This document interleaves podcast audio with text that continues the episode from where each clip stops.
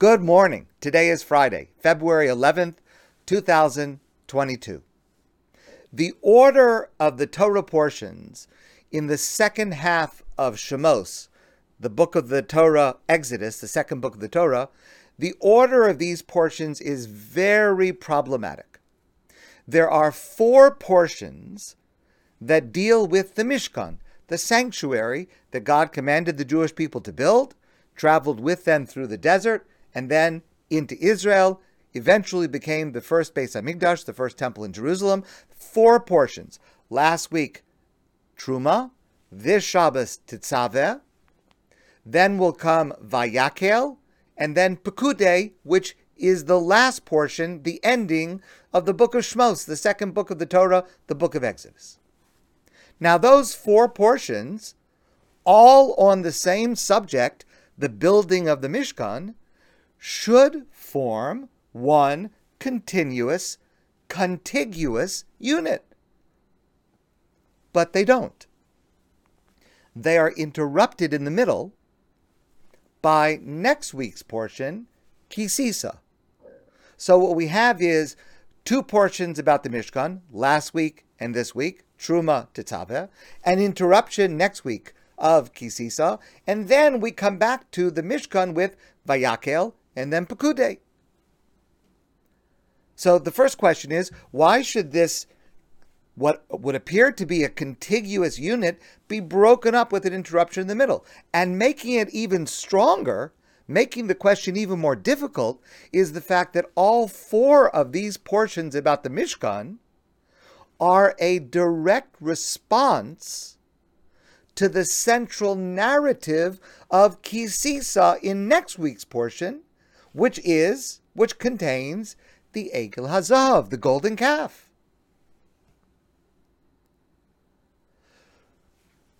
So the logical order would seem to be Yisro, that's the portion where God reveals himself to the Jewish people and speaks the Ten Commandments.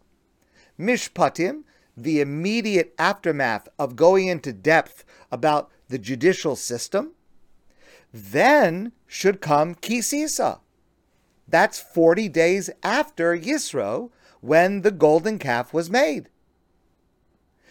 Then should come Truma, Tetzaveh, Vayakel, Pekudei, because all of that began on the day that we now call Yom Kippur. So the chronological order should be Revelation at Sinai, sin of the golden calf, and the response to that after the forgiveness, the building of the Mishkan.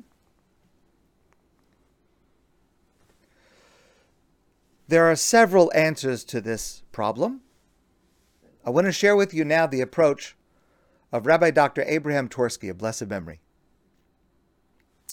He says that the curious order of these portions is in order to place the building of the Mishkan, last week's portion Truma, and this week's portion Tetzaveh, immediately after and adjacent to the portion of Mishpatim, which deals primarily with the judicial system, law.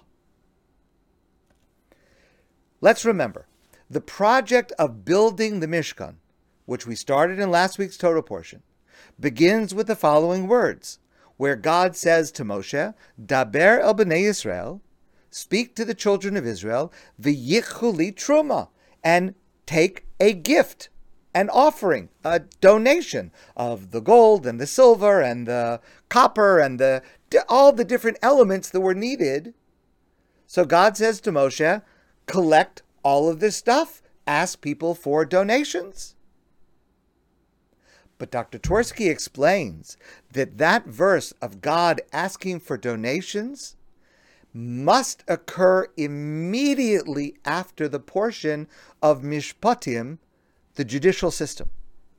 Because the Torah means to convey to us that gifts for the building of the Mishkan are acceptable if and only if they were acquired honestly by observing all of the laws of the portion of Mishpatim concerning telling the truth, not lying, not stealing, etc., etc. And this message is so important for the Torah to convey because, and we see it in our day all the time, and it's nothing new, unfortunately, there are some misguided people who think that it is permitted to indulge in unscrupulous business practices and then cleanse themselves by making contributions to charitable causes. The Torah, by this juxtaposition, rejects that. In fact, Rabbi Moshe Feinstein, the greatest halachic authority of the previous generation, once wrote as follows that a person who does something dishonest and then uses that to make a donation to a worthy cause, that makes the dishonesty worse than if he just kept it and spent it on himself. Because if a person is dishonest in their business practices, in taxes, in whatever it is, they have violated the laws of stealing, of lying, etc. But when you then turn around and donate that to some worthy cause, you also violate an additional prohibition of Chil Hashem, of desecrating God's name, of giving the impression that somehow God would accept pe- to be served like that, and God rejects that. That's the reason that the portion of Truma and is taken out of its natural thematic order and placed adjacent to Mishpatim with its laws of business practices. A number of years ago, this is a long time ago, this is uh, maybe 40 years ago, close to 40 years ago. You may remember this. There was a big scandal that mezuzos, the parchments for a mezuzah that came from Israel, many of them bore a stamp of approval that they were kosher parchments, kosher to, to use as a mezuzah to put on the doorposts of our home. And in fact, it was a big scandal. Those, those approvals were forged. And in fact, many, many people, thousands of people all over the world, people buy mezuzos that were made in Israel, and there's a stamp of approval, and they assume, of course, it's fine. Thousands and thousands of people all over the world actually had invalid parchments on their doorposts. And it was a terrible scandal. When that happened, in Monsey, New York, there was a group of rabbis that met to discuss this difficult situation, especially because then, as even more so now, there were many families living in Monsey, religious families. Thank God, large families, homes with lots of doorways. And all of a sudden, a person needs to replace every mezuzah in their house. Okay, if it's one, if it's two, it could still be a, a, a financial difficulty. But what if it's 25 or 30? And of course, you realize the fake mezuzos are a lot cheaper than the valid mezuzos, right? It's a lot cheaper to produce it if you're doing it fake. To produce it correctly means it's written by hand, it's inspected, and all of a sudden the homeowners are faced with what could be a gigantic financial obligation. So the rabbis in Monsey discussed various strategies of how to deal with this, and they also came up with this idea to set up a loan fund, an interest free loan fund. If anyone has financial difficulty in being able to replace all of their mezuzahs at one time, because keep in mind, if you're living in a home, you have to replace them all right away. That's the mitzvah. So they set up this loan fund that if anyone could not afford to lay out all the money right away, they could borrow the money interest free and pay it back over a certain amount of time. The last rabbi to speak at this meeting was the elder statesman of the rabbis, not only in Monsey, but at that time in the world, Rabbi Yaakov Kamenetsky. And Rabbi Kamenetsky said, I agree with all of your proposals.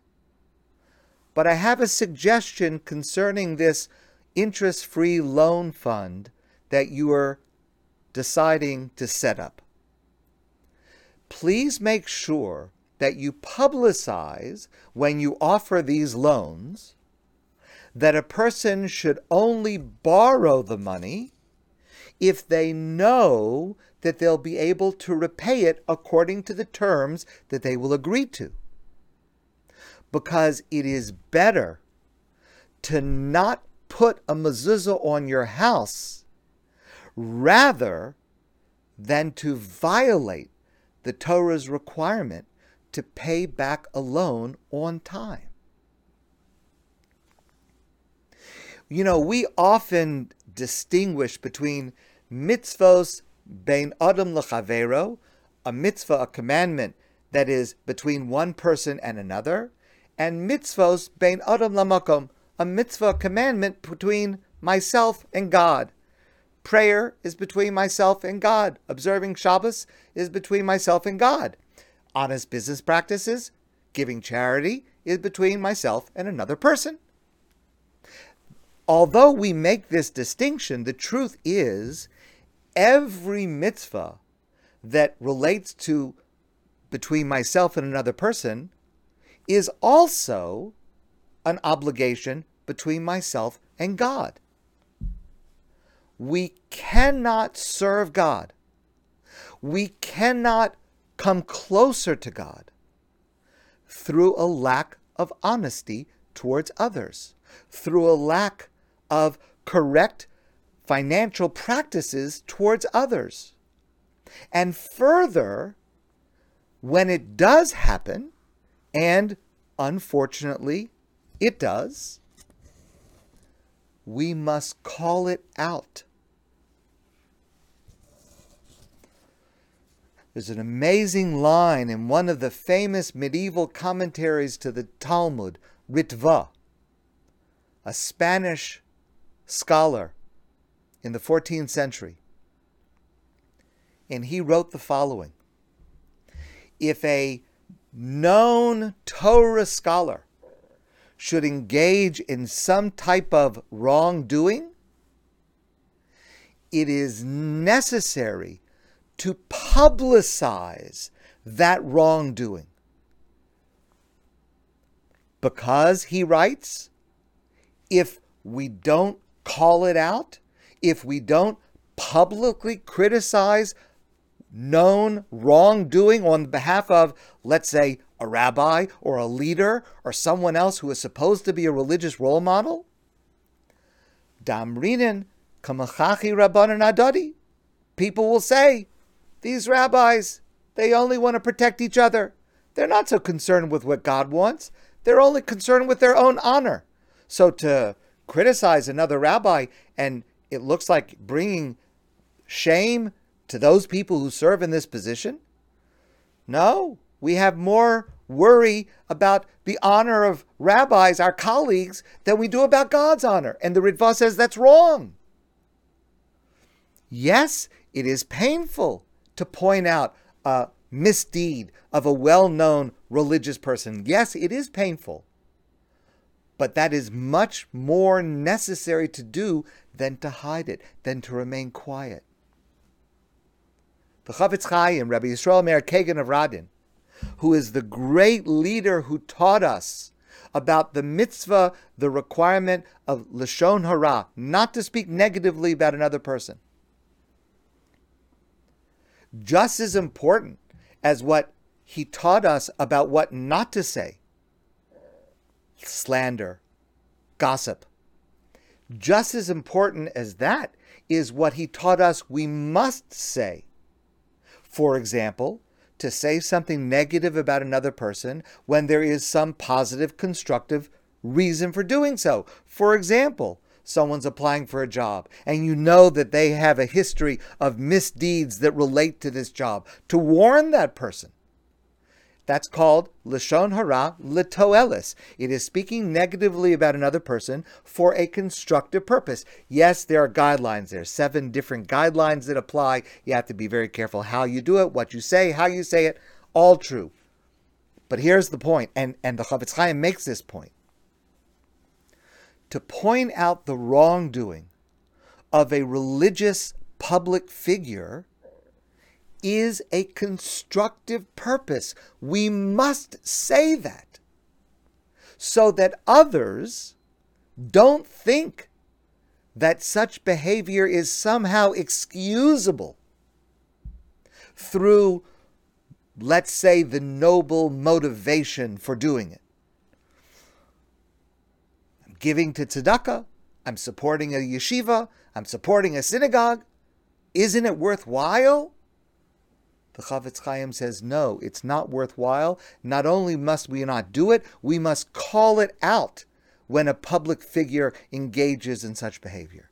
Because stealing is stealing, lying is lying. Doing it for a worthy cause doesn't make it better, it makes it worse. Only after we have learned and absorbed the laws of mishpatim, the judicial system, can then we be asked to make a donation. My friends, I want to wish you a wonderful day and a beautiful Shabbos. And I look forward to seeing all of you soon in person.